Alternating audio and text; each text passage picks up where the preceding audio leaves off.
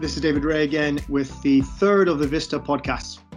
And this one's really interesting for me and kind of exciting for me because the first two have been about external entrepreneurs. Um, so the first one was purely external, so somebody who's started a company from scratch. Second one, Richard Browning, was really interesting because it was an internal, uh, an ex-colleague of ours who then taken a company, taken an idea and gone and externally create a company. The third and this one here, I'm really interested in because it's an element of all the above. So it's somebody who I've worked with for a few years in the past, somebody who's worked in BP for a while, but somebody who's actually taking an intrapreneur role, to use the language, um, and creating and trying to found a company within the context of BP and within the context of Launchpad. I'm very pleased to introduce Tashina Shams. As I mentioned, you and I worked together for a couple of years. For those who don't know you as well, maybe tell us a little bit about your background and what got you to this point and then we'll move into a little bit more about the specific of the idea you've got yourself. So I was raised and brought up in a small town in Pakistan, and this is the late 1990s. And you know, at the time, the good professions, quote unquote, for girls were considered as you could be a teacher or you could be a doctor. So I remember going to my dad and saying, I don't want to do any of those. And he said, Okay, what do you want to do? And having no idea of what I wanted to do, I said, I don't know, but I'll do what you did. And he said, I did engineering. And I said, fine, I'll do that. so that's how I got into engineering and that's how I got into computer science. So I did uh, computer engineering. I studied that at university. At the end of that, I got into Schlumberger and sort of the, the big world of uh, energy and oil and gas. And I, I, I, worked as a data engineer for first couple of years. So very hands-on experience in terms of fields and rigs and facilities. And then I started moving towards technical leadership roles around production operations and production uh, so really interesting and cool stuff. And for those of us who have worked in the fields and the facilities part of the oil and gas, we know that it's a very mobile job and you get to see a lot of cultures and you get to travel a lot. So I did all of that for seven years. And then I, I wanted to do something different. So I took a sabbatical and, and did a degree in business management and then decided not to go back to Schlumberger and do something different. So I did a couple of years with Ernst & Young here in London and I did some digital strategy consulting with them. But that was a really good sort of three years of exposure to a number of organizations, to a number of teams and, and working environments.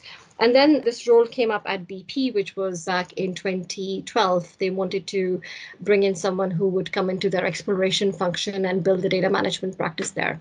I've been in BP for seven years now, and I can tell you I've had six roles in the last seven years. so it's been a lot more dynamic than I would have thought, but it's been great. And this year I have been working at Launchpad on this business idea that uh, I'm sure we will talk about. So for those who don't know, Launchpad is the BP arm looking to basically to create unicorns, so to create billion dollar businesses, internalize those, incubate them, and either maximize the commercial value internally or to spin out externally to create different commercial revenue streams. But one of the things they did was create an internal competition. So they were looking for internal ideas and um, individuals to take their ideas and become a founder within the context of BP, within the context of Launchpad.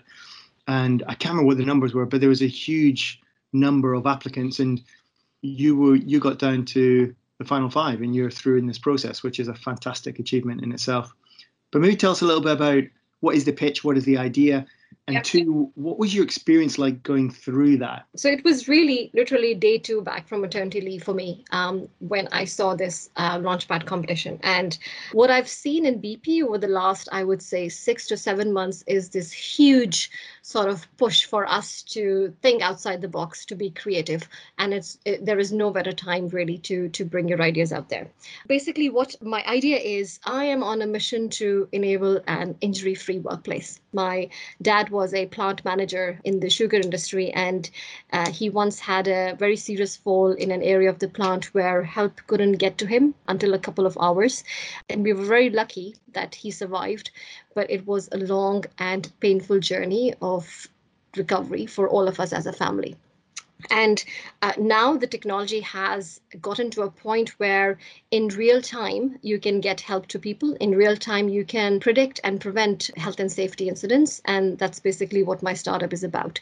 So, using smart watches and machine learning, I want to be able to collate biometrics data on frontline workers and combine that with other data sets to alert frontline workers in real time of risks and hazards. So it could be, David, you're too fatigued today and shouldn't be handling heavy machinery. So you need to go and you know do a detailed risk assessment with your medic. Or Tashina, you are in an area of the plant where lifting operations are happening today and make sure you never walk under suspended load. So really contextual real-time alerts around risks and hazards that could keep people out of harm's way you know there, there is no amount of value that you can put to a human life now that's invaluable. Um, however there is a business side to this. So when a health and safety incident happens it costs money. You know a, a routine health and safety incident can cost us anywhere between half a million dollars to 20 million dollars.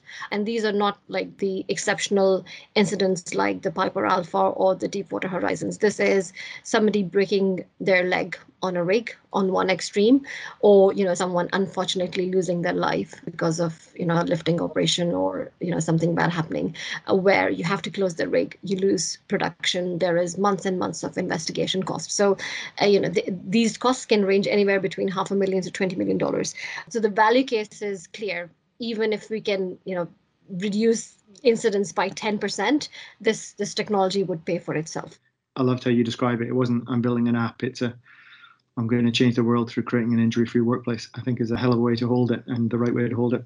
So I'm curious also then about what's the process been like then? So you so you had this idea, you mm-hmm. pitched, you were successful. Now what was an average day of the life if there is such a thing for you just now? sure. You know, in, in, in Launchpad terms, the process is if you enter with an idea, you enter what they call module A.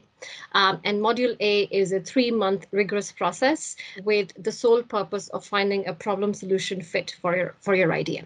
And the objective there was to one, prove that this is a real problem that you're solving.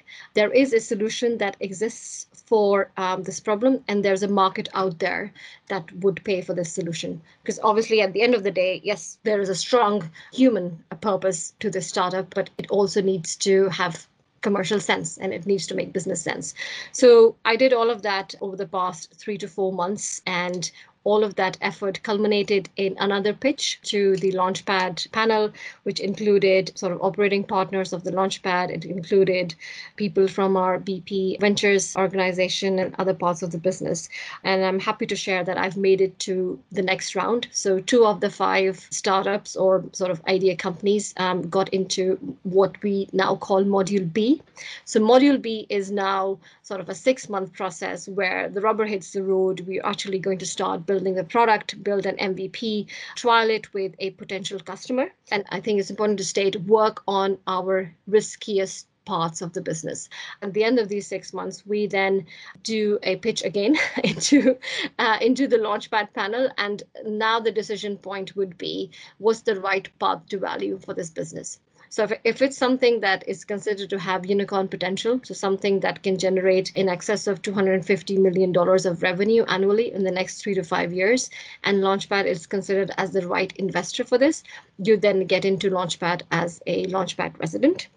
If we feel it has potential but not yet unicorn potential, then there are different other paths to value. So BP Ventures can uh, can invest in it uh, and become a sort of a minority partner in this. It could be that it spins out of BP and you know we get external investors to invest in it. So there are a lot of routes that this can take once we get to the process of building an MVP and getting feedback from real customers. That's fantastic. Well done on that. So is this kind of Tashina's idea? It's your IP. Is it BP's? How does all that bit work? So uh, the, the, the ownership of this uh, business still sits within BP. Launchpad becomes the majority um, stakeholder uh, into the business if this goes into a Launchpad resident. However, the founder does get a stake. It is a small stake compared to the majority stake that BP will get, but sort of the view is would you rather hold 1 to 3% in a billion dollar proposition or a billion dollar business versus a 50% into a 10 million uh, proposition. it is early days for Launchpad as well, and you know I'm sure as we move along things would evolve. Um, but that's sort of how I'm holding it in my head at the moment. Yeah, I think that's fascinating. And as you said, the maths are pretty good actually, aren't they? I know which of those two options I would take on the two options you gave about percentages.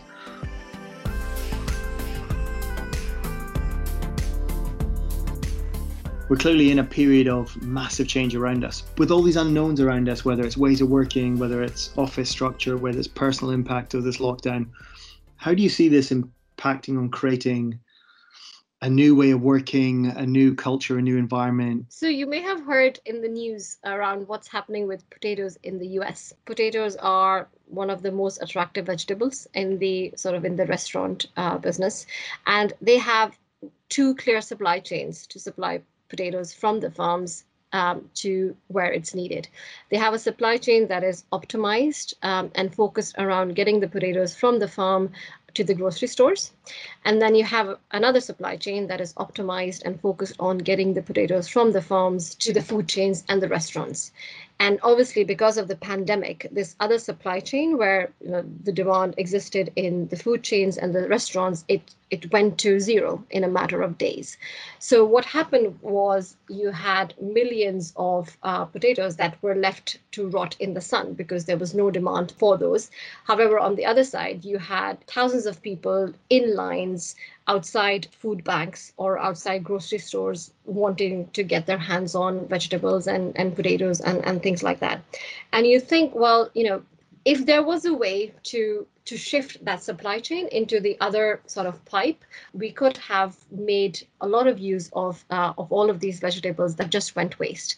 I think this pandemic is really pushing us to rethink how we can tailor our processes to be more resilient to change. I think there was a time where everybody was thinking about how do we digitize our processes and how can we automate our processes to be more efficient. We have now shifted thinking into okay, how can we rewire our processes so they are self-adapting they are resilient to change and you know if things like these happen we can still make money and we can still be efficient and you know all of those good things you talked about some of your experiences growing up and some of your experiences of being one of the few women in a male dominated engineering school and what have you. I'm curious about your views on how we're doing on that basis as a company, as an industry, because um, we still feel like it's too male dominated in most aspects and most metrics you can think of, but also culturally, I think, in some ways. As an industry, I think it is a lot better than it used to be 10 years ago. And as BP, I think we are actively looking to change the game. If we think about, you know, Bernard's leadership team, you know, there is diversity and inclusion there, not just in terms of males and females, in terms of cultures as well. And I think one of the reasons why I have stuck for so long in BP is sort of this push towards diversity and inclusion and you not being at a disadvantage because you are from a certain ethnicity or you're from a certain background or you're a female or you know whatever that might be. Personally, I haven't felt that I've had to hold back because I was a female. My learning on this is people treat you as you treat yourself. So if you're very serious about yourself, if you if you know you have to be confident in your conversations, if you know you have to you know demonstrate courage to challenge, um, if you know you have to demonstrate sort of the you know the, the best that you can be in terms of skill sets, etc., then people will will take you that way. What advice would I give to um, to females entering in industries where diversity inclusion is probably not there? I, I would say don't let anything hold back on your passion and there's a saying when the going gets tough, the tough gets going. As individuals, as humans, we are so resilient. And once we have our mind onto something, we find a way to to make that work and that's the advice that i give to my 12 year old niece you know there is there is nothing that can hold you back and obviously you know there's this backdrop on things might be difficult um, because you're a female in some cultures um, I think if you're passionate about it and you're confident in yourself, you will find a way to make it work.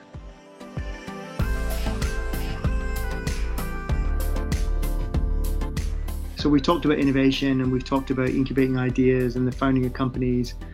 What inspires you? Who inspires you when you look at companies around you, people who are coming up with ideas around you? Where do you who do you see as being innovative and inspiring in that sense? I'm a big fan of Netflix. And how they've been able to bring an otherwise traditional market online, how they're able to engage with their customers. You know, and it shows up in very subtle ways, but I'm sure there's lots of sort of innovation and science that goes behind it. I often start Netflix not knowing what I'm going to watch, but I end up having a great experience because they know the kind of stuff I've watched. They they make very relevant suggestions, and the user experience is just great. So yeah, I, I look up to Netflix in terms of how they think about customers, how they think about innovation, how they think about continuously growing. What are your top one or two recommendations of things you watched? I, I didn't find this through Netflix, but there's a there's a there's a movie that's all, my all-time favorite, and that's Pursuit of Happiness. I'm not sure if you've seen it, David. I have, yeah, with Will Smith. Yeah. Yeah. Um, it's just sort of such a powerful story again around the things we've talked about about passion about resilience about having confidence in yourself um, you know about embracing change um, is it just brings it to life so strongly that you know no matter how difficult the things are um, if you're confident in yourself if you've got faith in yourself um, and you know if if you're resilient uh, there is nothing that you cannot achieve. So definitely for those who, who haven't watched uh, pursuit of happiness i would recommend you watch it. In terms of books i've just finished reading hard thing about hard things by ben horowitz. Building startups and building businesses is not easy. So it gives you very practical advice and examples on when things go bad, how you should think about them, and what your thought process should be. And I think this applies not just to founders and people who are working in startups. There are a lot of things that you can apply into your daily lives as line managers or as team leaders. So that's definitely something I would recommend people read if they haven't. I love that book. And on top of everything else you described, it also gives you a view on his passion for hip hop and everything else that goes with that. What's curious is um, so we so this is the third of our podcast. Um, two of the three have now mentioned that as being the book to read. So that's interesting, isn't it? Really? Yeah. Oh wow. Okay. so um, so you're in good company, as it were, as well as there's something maybe for the people who are listening to this. It's clearly good if if like two thirds of our population are um, all recommending it. Thanks for making the time to come and speak to us today. It's a fascinating story. I think um, your own personal story how that translates into personal purpose that then translates into professional purpose and an idea your own kind of passion resilience and belief in yourself to take the idea follow it through um, to drive it through to what feels like a fantastic outcome already never mind what's yet to come which will be even bigger and even better i'm sure Thank you very much. And I think what I would end with is an offer. If any of the listeners want to contact me separately and need advice or test something or just need my help or anything, I'm very happy to help. Thanks, Tashina. Thank you.